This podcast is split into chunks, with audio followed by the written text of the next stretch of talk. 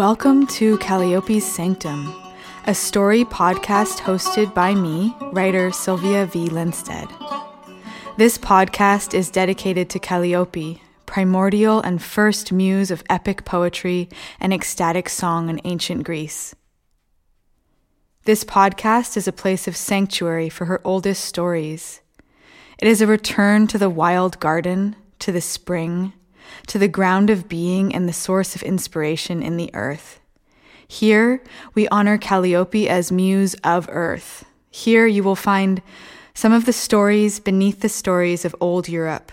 Short, fictional, and poetic pieces written and read by me that explore elements of indigenous old European mythology, a term coined by the late archaeologist Maria Gimbutas, with a focus on pre Hellenic, pre patriarchal Greece. Come sit with us in the honeyed light, among the ripe pomegranates, in Kalliope's sanctuary, where the stories that arise directly from the ground of being and life force can still be safely told and celebrated. Come lean against the sun warmed stones, with the fragrance of propolis and myrrh in the air, and the trees heavy with autumn quince. This is the garden before the fall a sanctuary for all hearts in this time. Join us and be revived. Podcast sound editing is by Simon Linsteadt. Podcast art is by Catherine Sieck. And podcast music is by Giannis Linardakis. So, welcome back to Kalliope's Sanctum. It's been a little while since I shared an episode, and I'm thrilled to be here on Imbolc recording this new episode for all of you.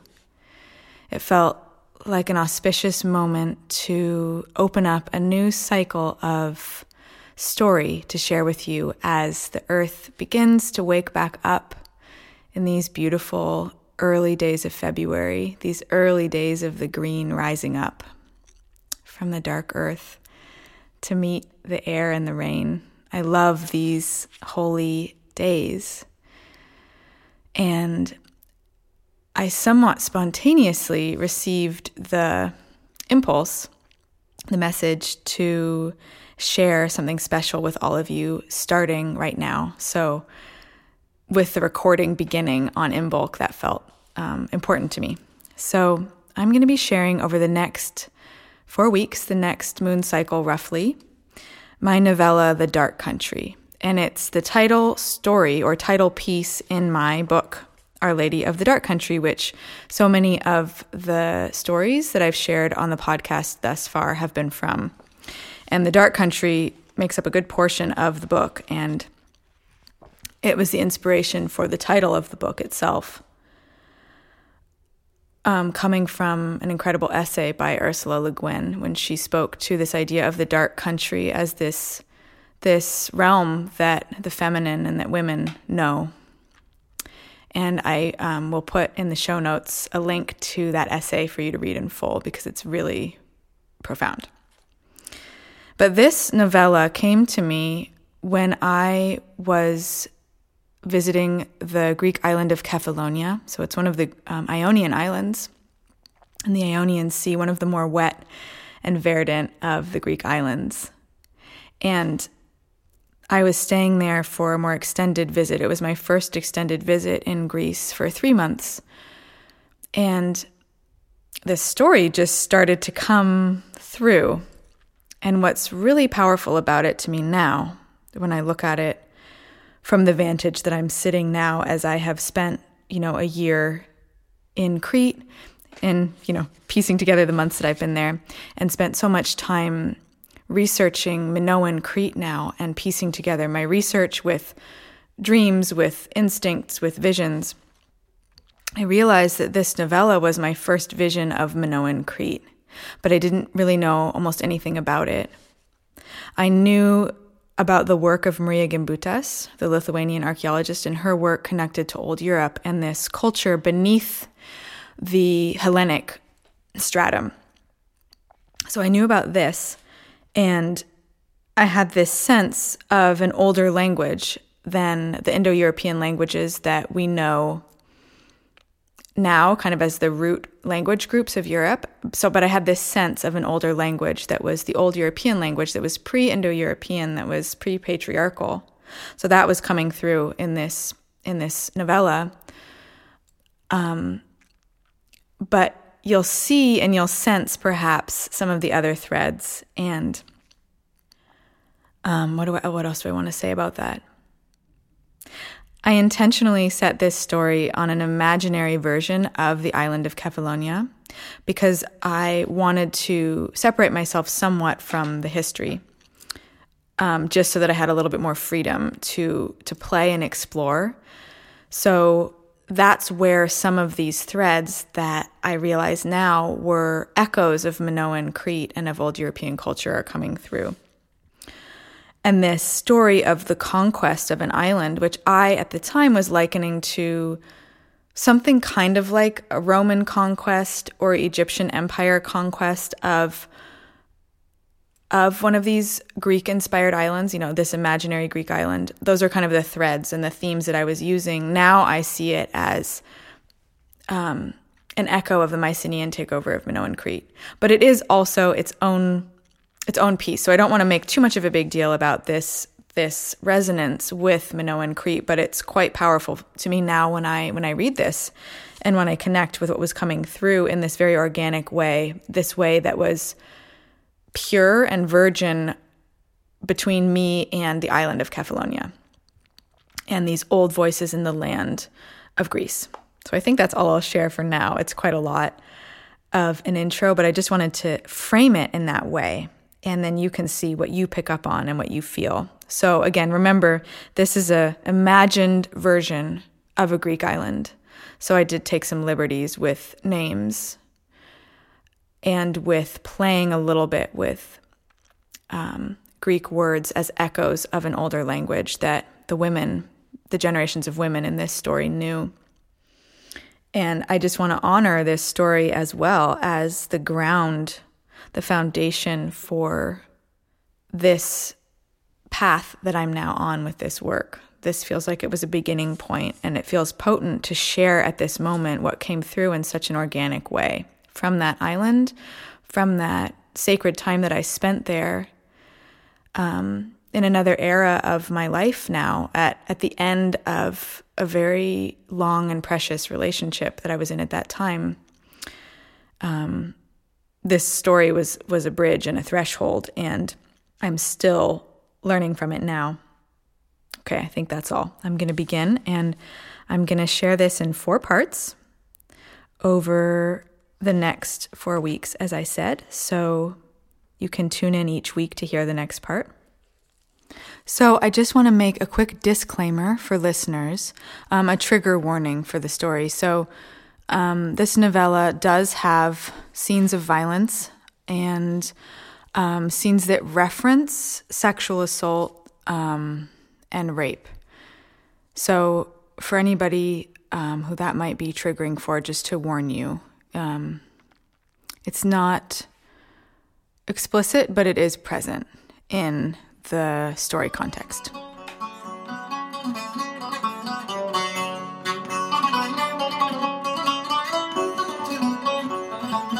The Dark Country 1. Once she wakes, everything star, womb, hand, hoof, cave, thread, boat, tide, bat, prince, lace is her matter. Women especially should take care if they do not want their hands to do her bidding hers which is ruthless, beautiful beyond words, and just. Her justice, the circle that knows no end. Of earth, in the old language. 2. The day the men from Tar brought the bandit girl Lilith back to the newly conquered Acropolis at Crania, a small earthquake shook the island of Kefthyra. It wasn't strong enough to dislodge anything more than a few loose stones from low walls and startle the goats. But what the earthquake shifted below the ground could not be seen. And in all the city only the old charwoman Areti had the vaguest idea. Lilith was just one of a cartload, the latest prisoners brought in from the Tarish conquests along the southern coast. She sat apart, very straight and alone in the back corner against the wood, her knees to her chest and her arms around them. Like the other women in the cart, there were bruises across her body. But unlike the others in their torn yellow shifts and linens, she wore tanned goatskins, bloody now, and no shoes. She didn't weep or moan or prattle. She didn't move at all and hardly blinked. The black intensity of her eyes, staring at nothing, made her look feral. It frightened the other women, though she was the youngest among them, a girl of just thirteen. When the earth shook and the cart horses bolted, she did not make a noise or stir in fright.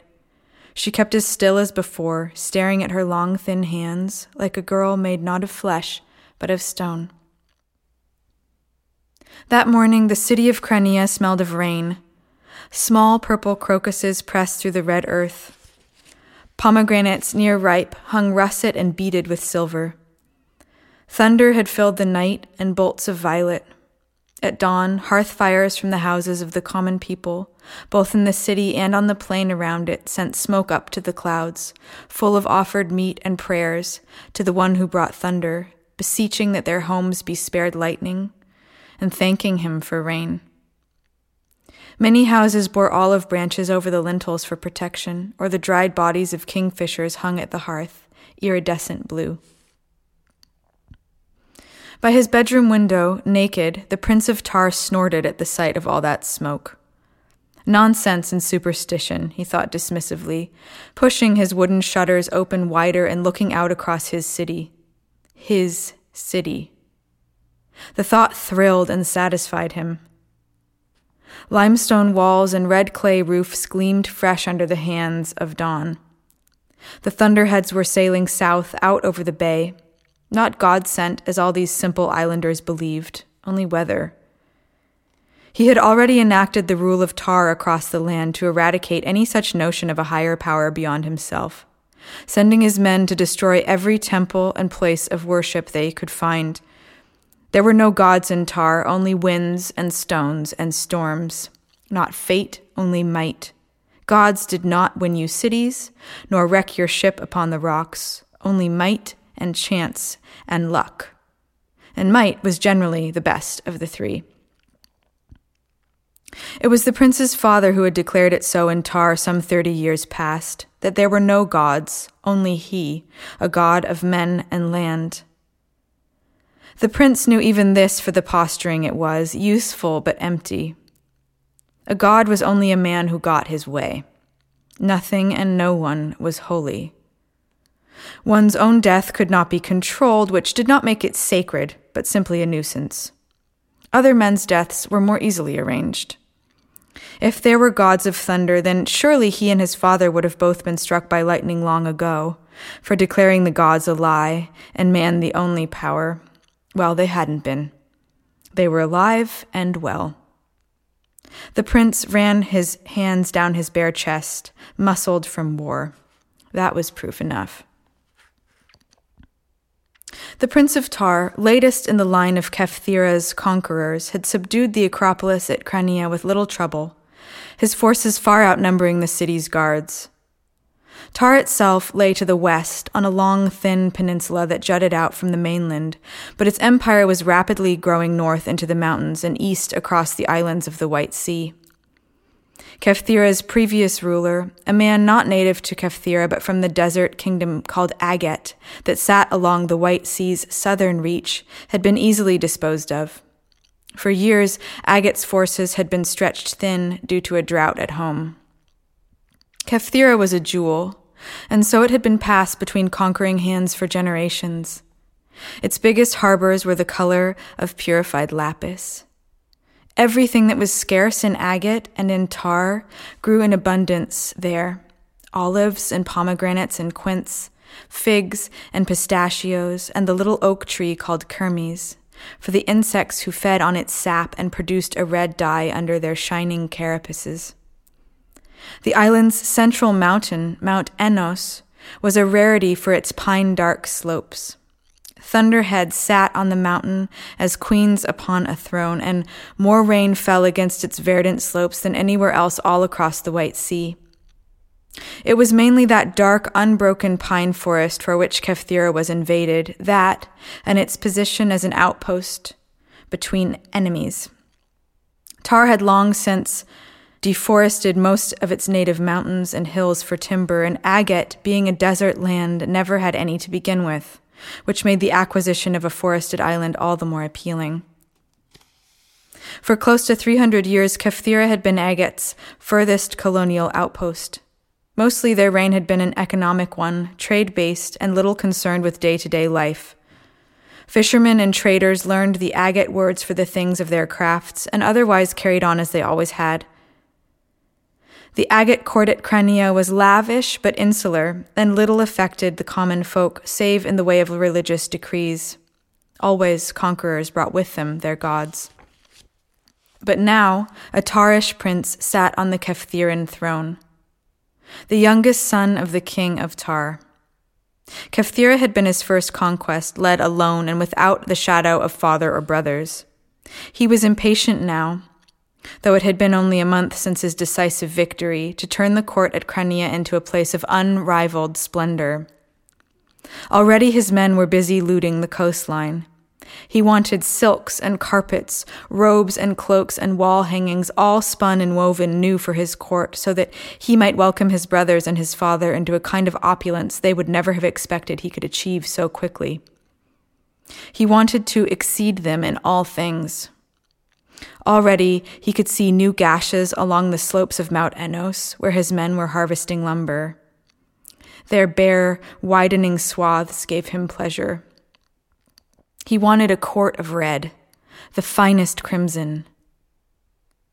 Trade in purple was on the wane across the White Sea. The little whorl shelled creatures from which it came were all but extinct from the hunger of princes and kings for robes the color of storms, but red.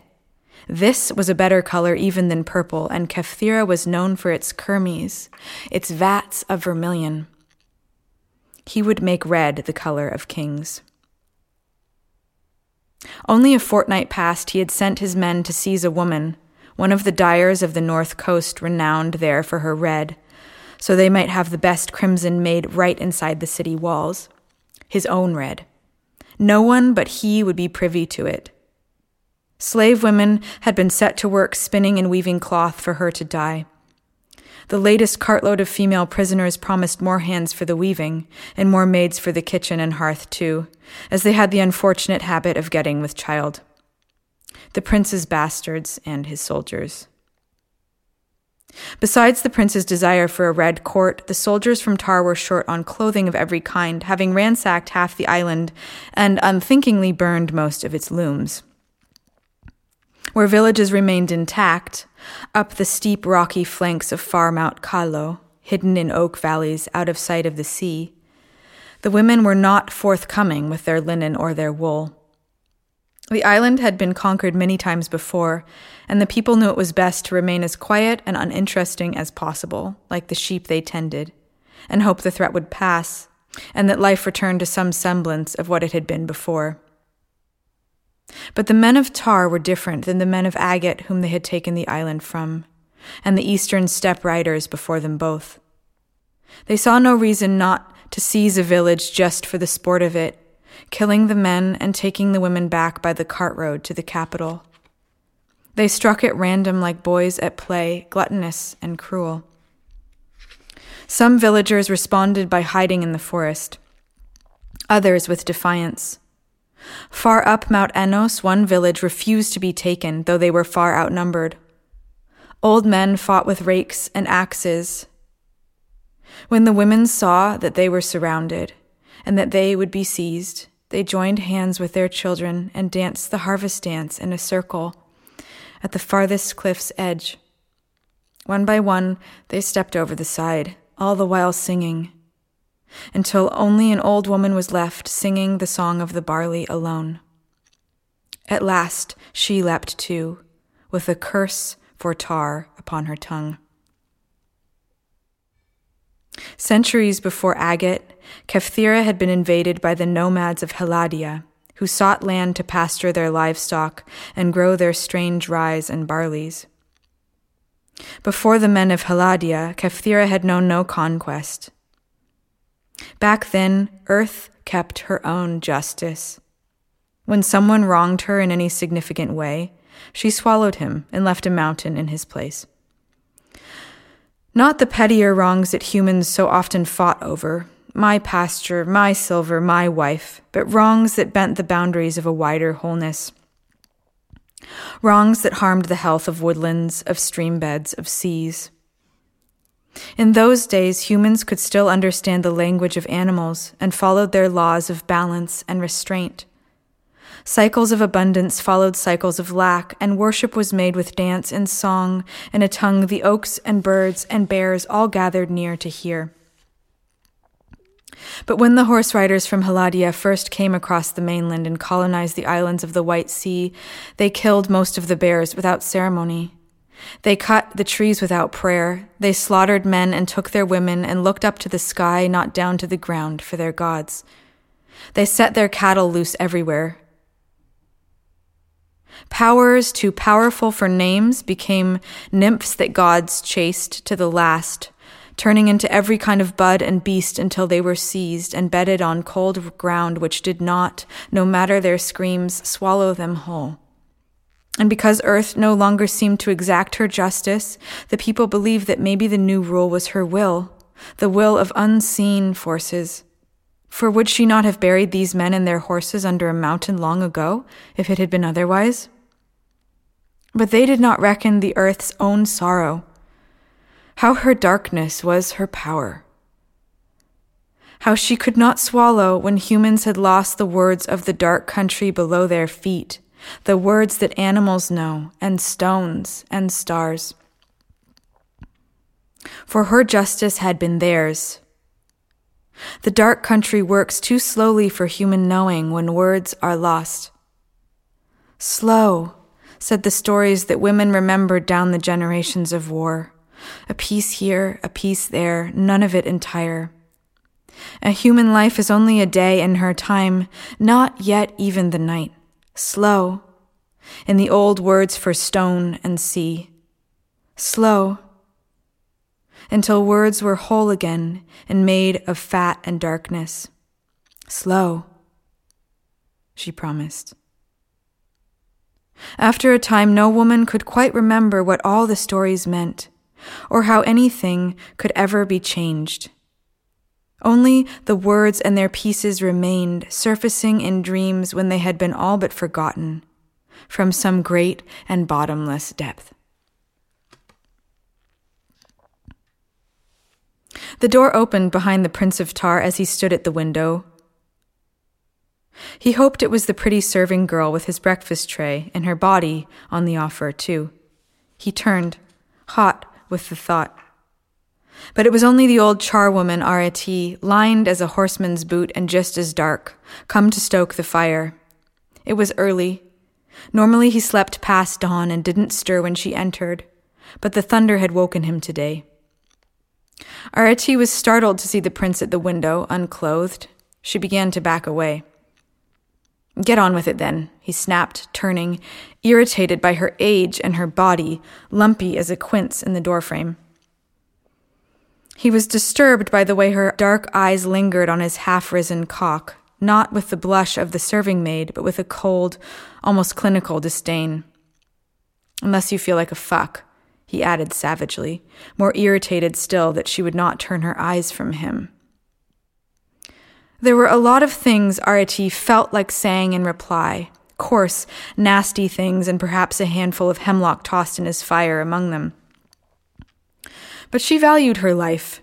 Free or enslaved, she loved without fail the blooming things, the smell of the sea, the blue green olive trees, the sun.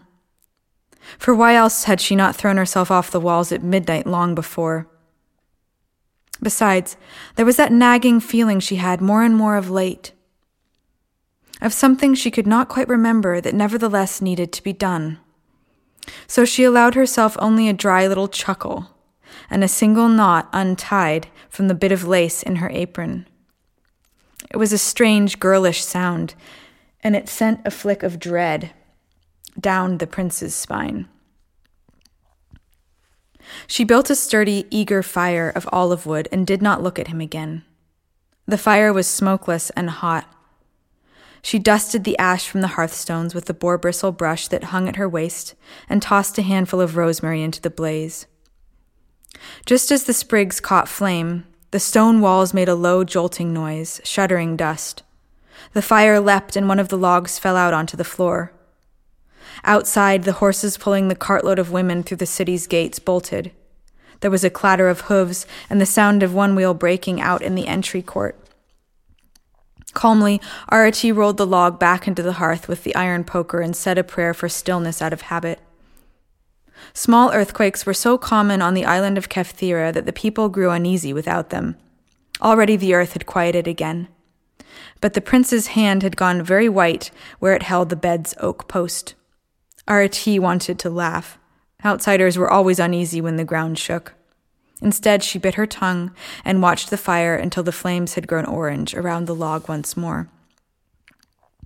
Another, much smaller earthquake quivered far underground, but the prince didn't notice. The servant girl had come in with the breakfast tray now. Arati could hear her little laughing sighs. Disgusted, she stood. It was then she saw the shapes of snakes flickering across the olive wood in the hearth.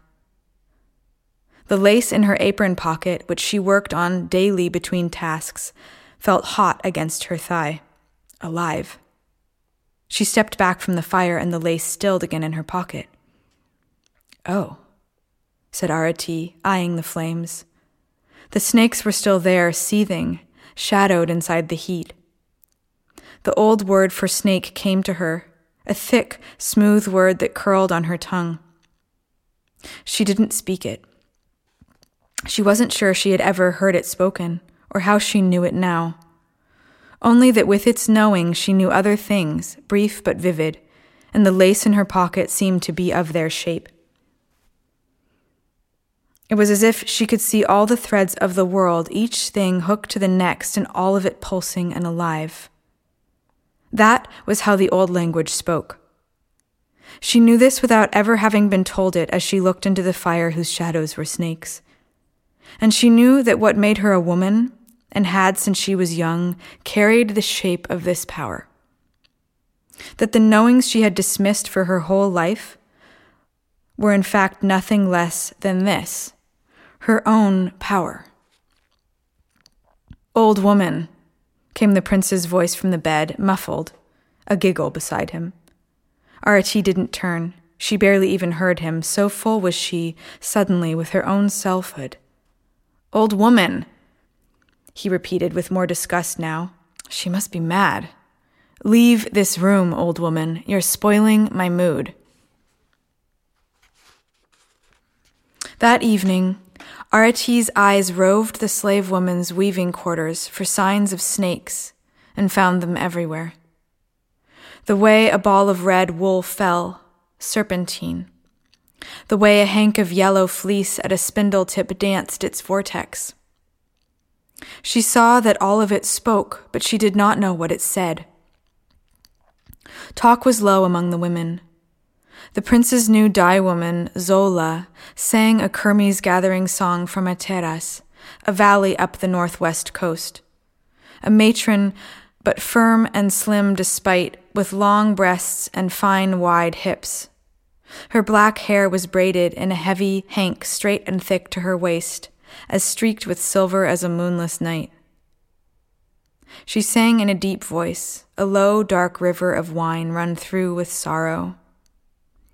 Arati hadn't paid her much heed before tonight. She was just another woman with sadness in her eyes, with a burnt village and a slaughtered husband crouched there like silent screams in her heart. So much loss had made Arati distant and hard. But tonight she watched the woman from a terrace and saw the red snaking at her hands as she dipped and tested her crimson skeins. A new girl, Lilith, whose name was the only word she had uttered since she arrived, sat in a dark corner trying to spin flax well away from the others. She was making a mess of it. Her skinny hands shook in the torchlight, and she pricked one finger on the distaff beside the heap of sun-burnished flax. The pain of the prick, though light, broke her. There was so much in her ready to break. She stifled a sob. Arati looked up at the sound. It was its own thread, and it pulled her to her feet, seeking the source. Arati hadn't been there earlier when the latest cartload of women arrived. She'd been in the prince's room building up the fire. Whenever she could, she tried to be in the slave women's quarters when the new ones arrived to help bathe and clothe them in fresh linen, to comb out their hair and braid it back, sponge compresses of rosemary and thyme on bruises and wounds. As for the unseen wounds, the sons or husbands or fathers whose deaths they had witnessed, the damage often done to body and to spirit, Arati burned a bit of the resin of the poppy to let them sleep that first night in oblivion. She was the only one of the women to administer such occult mercies. Others looked at her with fear or sidelong, knowing the danger in the practice of old ways, especially now. Clearly, the poor child in the corner had received no such attention. A bath, yes, for her hair shone wet in its tight new braids, and she wore a clean belted shift with a plain black shawl. Maybe it had been hard eyed Vela on hand when the cart came, a youngish woman from the southern coast whose grief made her mean. She especially scorned the ones who had been raped, as her husband had been killed protecting her from such a fate. She would rather her body had been defiled, but he were alive, than to have lost him thus, and so she hated those who had been with a kind of convoluted, irrational rage. Vela was watching Arati now from over her spindle, where a skein of fine wool grew. Her eyes were hard and perceptive. Arati tucked the lace into her apron as she made her way towards Lilith. A few others glanced up, then away. Sorrow lay so close to the skin. Someone sighed but didn't stir.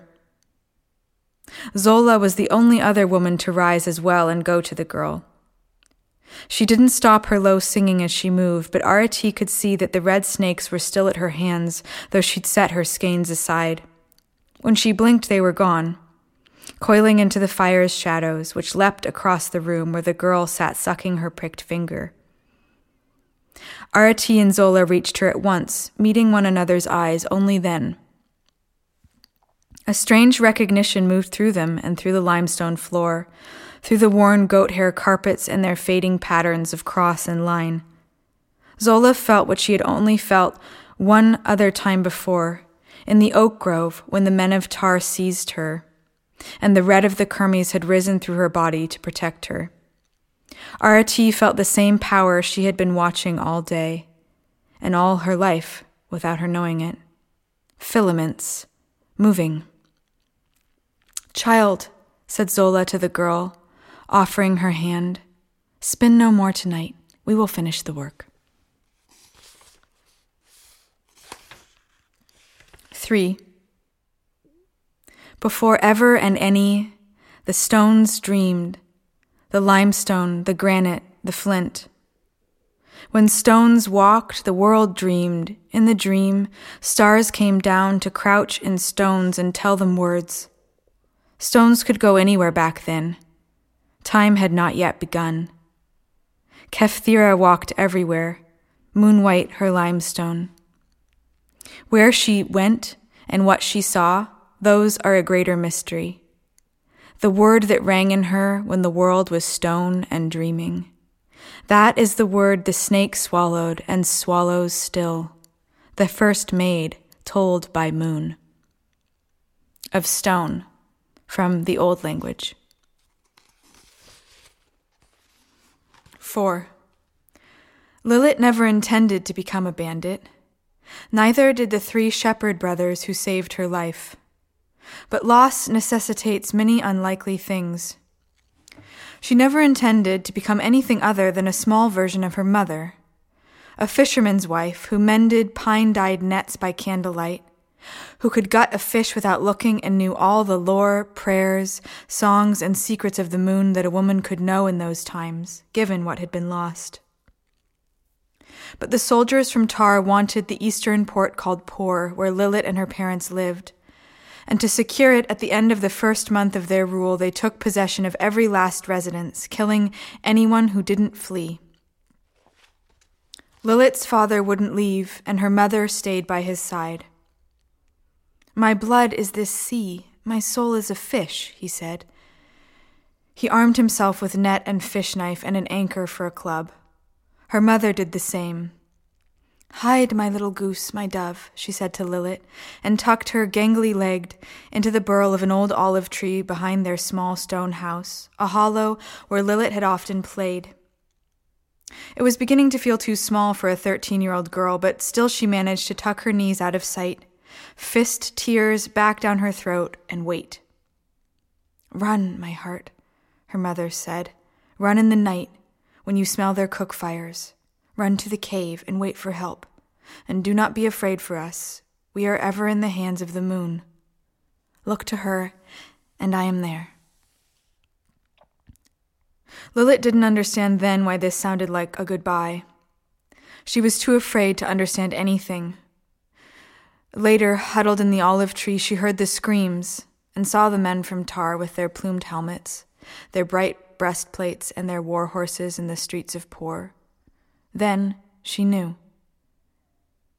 She knew that the screams from her house were her mother and father going. She wanted to run right then, but she held her mother's words close like white sea stones, like pieces of moon, and waited until the evening star had risen. All was quiet then, save a blaze of cook fires in the streets of Por, and the voices of blood drunk men singing and shouting and laughing. They didn't sound like men to Lilith. Their language was rough and spined. It was angled in their throats. To her, they sounded like demons. She uncrooked herself from the olive burl and saw then that her mother had stuffed a bundle of shawl and dried fish and bread beside her. With this in hand, she ran. The night smelled of smoke and a cold wind off the sea.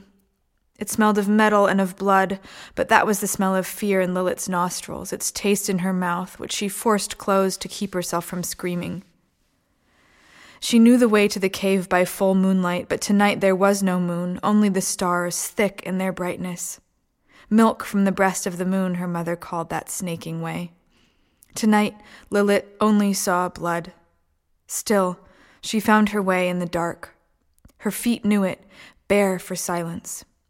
She made no more sound than a bird, just the small hush of her feet, the feathered rustle of her skirt, her bundled food, following the riverbed into the gorge. Soles on smooth white limestone, the summer fall of sycamore leaves. Where the river bent Left at the sideways scrub oaks, there was a moonwise path, steep as a goat track up the gorge wall. It was best not to look down. When Lilith was younger and her mother first brought her to the cave called Drakaina to leave offerings for the moon, she had frozen halfway up from the fear in her legs. But her mother had shown her how to breathe away fear.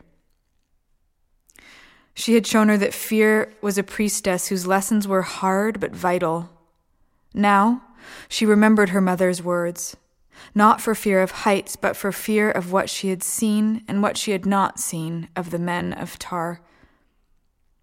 Her hands were clammy with it on the helping boughs of the scrub oaks. Her knees shook with it on the stone ledges where soft sages grew. What it had been like when her parents died. If the moon had folded them into her light, into the curve of eternity into her coves of salt. And had the men of Tar seen the moon do so, bone white? Surely not. Surely they could not, or they would not do the things they did. Tonight, the climb was endless. Lilith was walking into the dark and into the stars, right up into the constellation they called the moon's crown, that northern circlet led by a bright and distant planet. Her breath and her knees made her dizzy. Her mouth was dry, but she said the words her mother taught her, the prayers so old they were in another language, passed on from mother to daughter since before the time of kings. Words for the moon, for the stone, for the water, for the life inside the dark seed. She stepped on thyme and furred sage and smelled their night scents. At last, bruising her nails, she pulled herself up the last stone ledges and reached the cave. Its darkness was complete. She lit the candle from her mother's bundle with a flint. Then the cave shuddered and loomed, but its ledges and ribbons of stalactite drip, its floor stones and small fire circles and far recesses were all familiar. She lay a crust of her bread on the offering ledge, clambered into the deepest, darkest corner, far back in the cold where it smelled only of earth and nothing human. There, exhausted by fear and by grief, she slept without moving and without dreams. Wait here for help. Others will come, her mother had said. Never forget whose hands your life belongs to. So Lilith waited for four days and four nights, eating the salted fish and the crust of bread, leaving a small portion of each as an offering, though she starved. She lit no fire, fearing the smokes give away. She only ventured as far as the cave mouth to relieve herself. By the fourth day, she was in danger of dying from thirst. By then, she was too weak to move and too sorrowful. No one is coming, mother. She rasped into the dark. Her lips bled. Only a handful of other women and their daughters and granddaughters still came to the cave as Lilith and her mother did. It had been many hundreds of years since women had gone openly to worship in the island's dark, to listen for what it said. Five hundred years at least since there had been schools for women to study the mysteries found only in that slick, chthonic quiet, bearing snakes in clay vessels. Lilith's mother whispered some of those stories at night and on their way up to Drakaina. Some of the words were in that older language, that language which hissed and waned and waxed and lapped. Now they waxed dizzily through Lilith's weakness as she lay in the cave dark, smelling chthonic depths and old fire ash. Strange dreams began to visit her. The dark, wet warmth of being born the suffocation, and then the sudden screaming light. Snakes hiding by hundreds in the earth.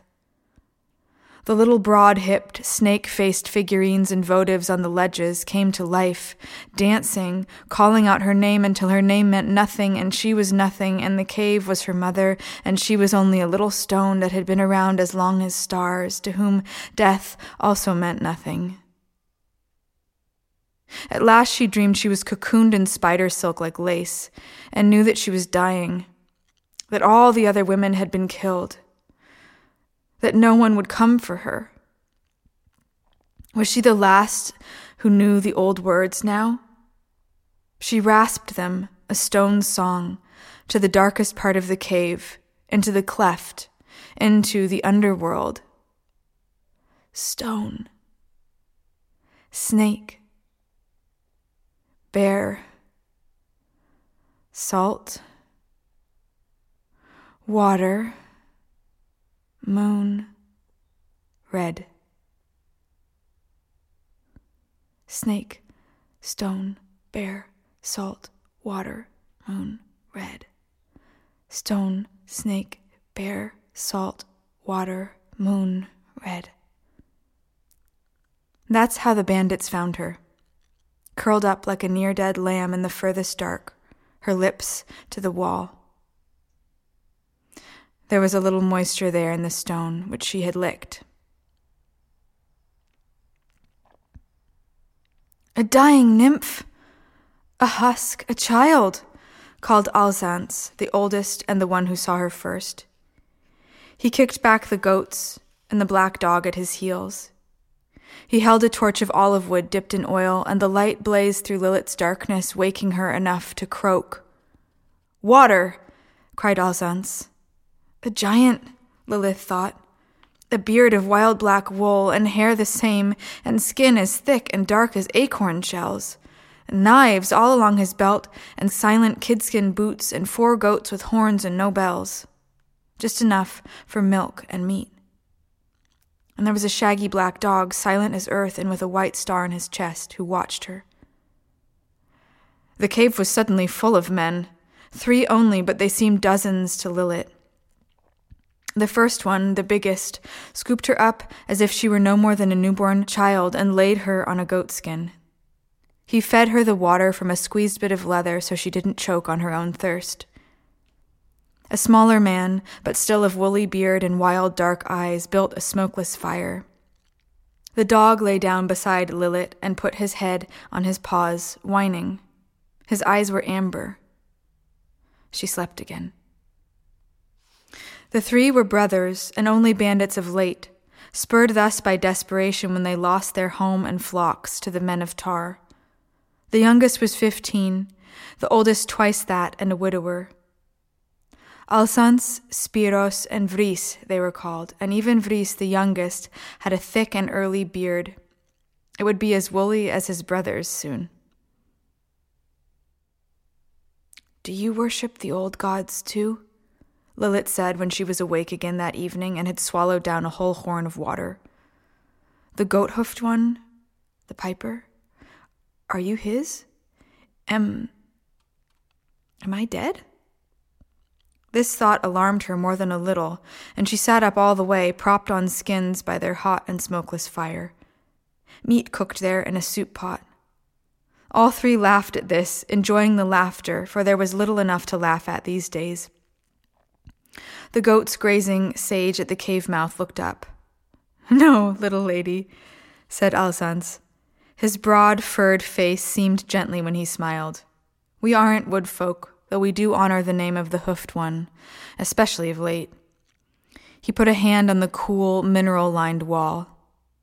Is it a holy cave? We are far from home, and sought it for the shelter. The goats seem to know the way. It is. Lilith swallowed. Her mother. The old words. The moon. Tears sat close behind her eyes, and though he meant it kindly, they began to fall when Spiros, the middle brother, stood and bowed to the ledge of figurines and vessels, making a sign of honor with his hand. Not everyone still remembered or made that sign. He was a little clumsy, but the low murmur of his prayer, asking forgiveness and protection from the cave's mother, warmed Lilith beneath her tears. Did they burn your home too? said Vries, eyes big and bright on Lilith like the dog's. He got a heel in the side from Alzans. Little brother, that is no way to soothe a child. I am no child, Lilith said. Not any more. I'm all alone, so I must be a woman now. She shot them all a fierce look, tilting up her sharp chin. She supposed belatedly that she should be wary of strange men, but these men did not frighten her, despite their shagginess, their size, and their many knives. She felt herself in the company of bears, like in an old story. Her look quieted them. It was gaunt and angled in the firelight, her brown eyes hollow, her black hair matted and wild, her nose sharp like her chin. A witch girl she looked, a nymph. Childish, yes, for she was yet a gangly, flat chested little thing, but there was a glint of the fierce woman she would become. A woman that four days past she never dreamed was in her.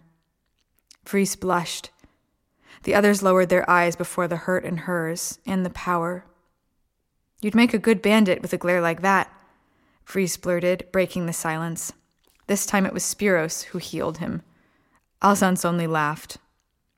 Little brother, being a bandit has done nothing for your manners, he said but in his eyes was the darkness of what he had seen.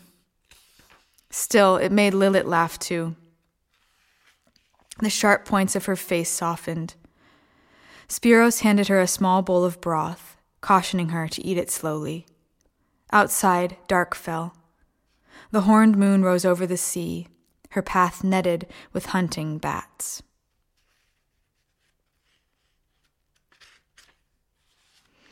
The brothers fashioned a sheath of goat leather for Lilith that night, and Vries gave her his lightest dagger. In the coming days, they made her a small bow from the willow growing along a seep, and arrows of oak.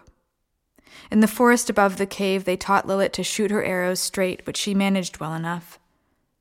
And so she became one of them, a bandit and an outlaw, living in the cave called Drakaina and making small mischiefs among the camps of the men of Tar. They knew that they were not numerous enough to withstand even a single sighting, so they made like ghosts, so silent and cunning on their feet that they could lift a handful of barley from a sack of horse grain in the heart of an armed camp. Dusk was their favorite time, the hour the bats came out. Little Bat, they called Lilith, for she was just as swift and small and clever. And because she came to love the bats who slept in their cave. She said prayers for them at sundown when they flew out for their supper, and watched the tiny mothers suckle their bat pups upside down in the shelter of shadow. Together, Lilith and the bandits haunted the men of Tar. It was the only form of vengeance available to them, short of a suicide mission, and maybe, miraculously, their mischief would spook the soldiers into retreat. It was Lilith's idea, the haunting to cast terrible brief shadows in the night outside their tents using sticks and cloth and bones and a lantern held aloft, to cry out in unearthly voices from the blackest hour of night, to leave claw prints in blood on the village streets using the talons of a dead owl. You are our luck charm, little bat, Alzant said by the fire after a very near escape from a camp in the southern mountain pass where the cypress grew thick as bristles on a boar. They'd been out to steal back a ceramic crock of sheep cheese that the men of Tar had stolen from the larder of an old shepherd's wife, and return it to the poor woman. Lilith was always sent up a tree as a lookout, for she was nimble and quick, and her eyes were like a bat's hearing, sharp and uncanny.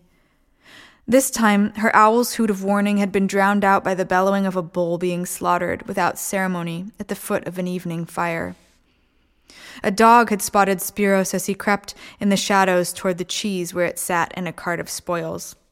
Lilith saw the dog, but Spiros did not, and on he moved step by step, making himself a shadow. Vries and Alsance meanwhile created a commotion on the camp's western edge by cutting free the tethers of three donkeys and tapping their haunches with fire hot pokers to send them galloping. They took down two tents at least, tangling their hooves in the ropes, but the dog ran barking at Spiros and he made to snatch the crock of cheese. Lilith hooted and hooted again, knowing it didn't matter now because the dog had taken hold of Spiros' leg, and surely any moment someone would notice and come with a knife to kill him. The black dog, who now preferred Lilith's company to any, sat at the base of the tree. It took all of her power over him to keep him from barking too. She crouched with her back to the trunk, stroking and stroking his silky head her eyes squeezed shut. Words her mother had once said to the moon she repeated now at random. Surely the brothers would all be caught and killed. Surely she would be left alone again. In her mind, she made little cords like her mother's nets, one for each of the brothers, and in her mind, the cords she made became a net that swept them toward her, safely, all unharmed. What felt like a very long time later, she opened her eyes at the sound of Spiros' heavy breathing. Alsance and Vries were on his either side. Blood dripped from Spiros' leg, but it was a minor wound. There was no sound of pursuit, only Alsance's low whistle and the sea's dusk wind blowing in the olive boughs. All of their eyes were at her feet. The black dog whined.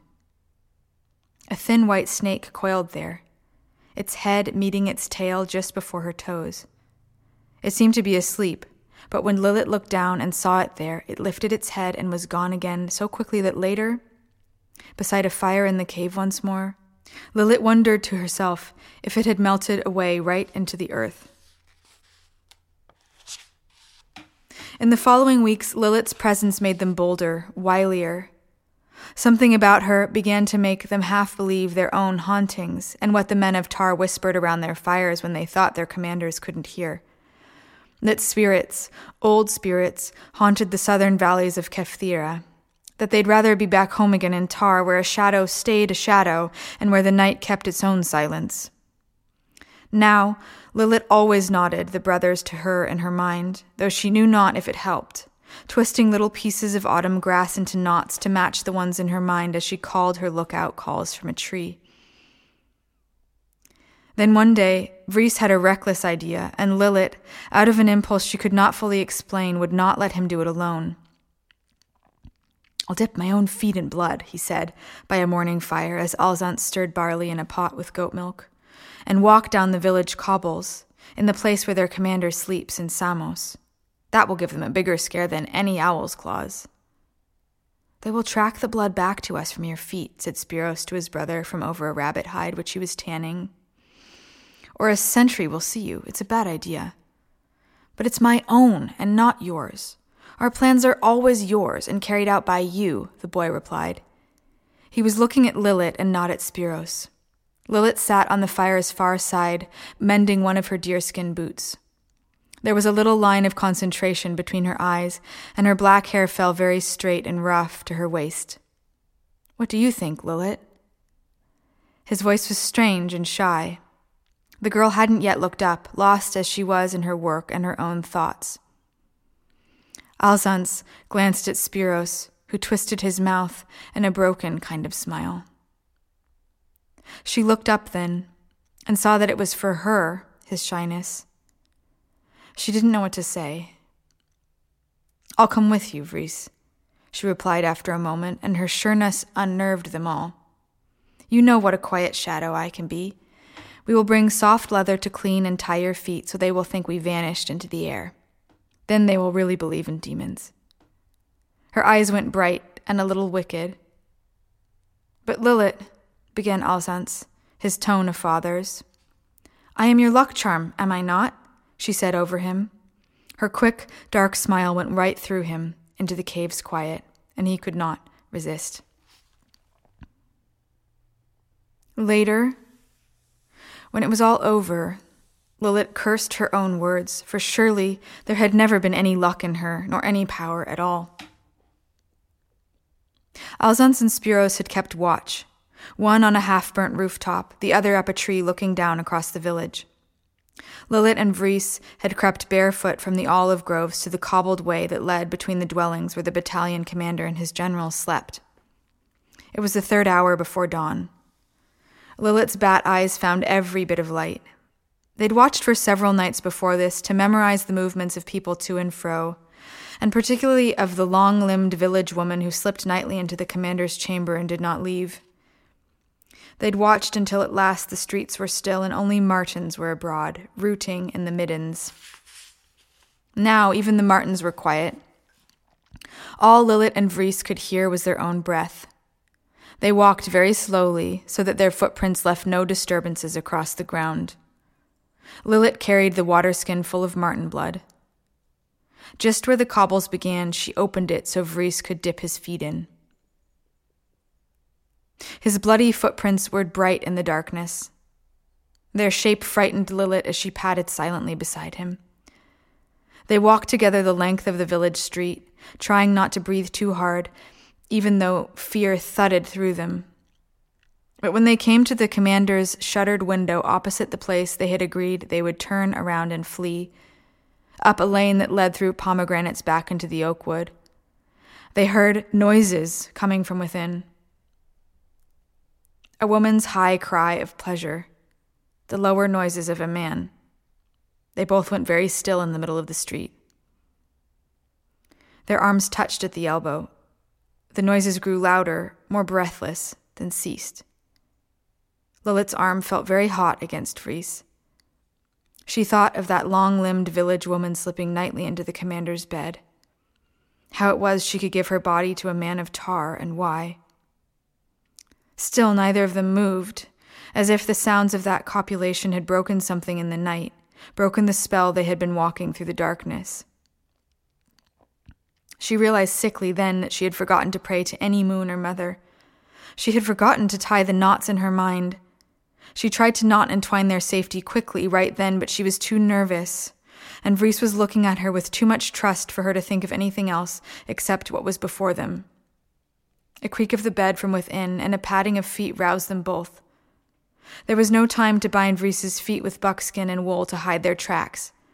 There was only time to run, But the woman, coming out the oakwood door and into the starlight to relieve herself in private, so that she could wash away the commander's seed, saw both of them and the red footprints and screamed. This sent the commander running out half dressed, calling in a frightened voice for, for his men. Torches were lit, and with the speed of a war camp, half a dozen soldiers were armed and on their bloody trail in moments. Alsace and Spiro saw it all from the rooftop and the trees and came running without hesitation and without hope. For there was little hope three shepherds and a girl against the warriors of Tar, though they fought bravely to the last in the oak wood, as the dawn raised itself golden out of the sea. 5. Lilith stared at the two women who stood in front of her, offering her their kindness. For a moment, she was the girl before ever had come the men of Tar, before she had seen death, and been split by a circle of soldiers, shared as a deer that has been skinned between them. For a moment, her brown eyes in their hollows, her sharp chin and sharper nose quivered. Zola sat down beside her on one side, and Arati on the other, careful not to sit too close.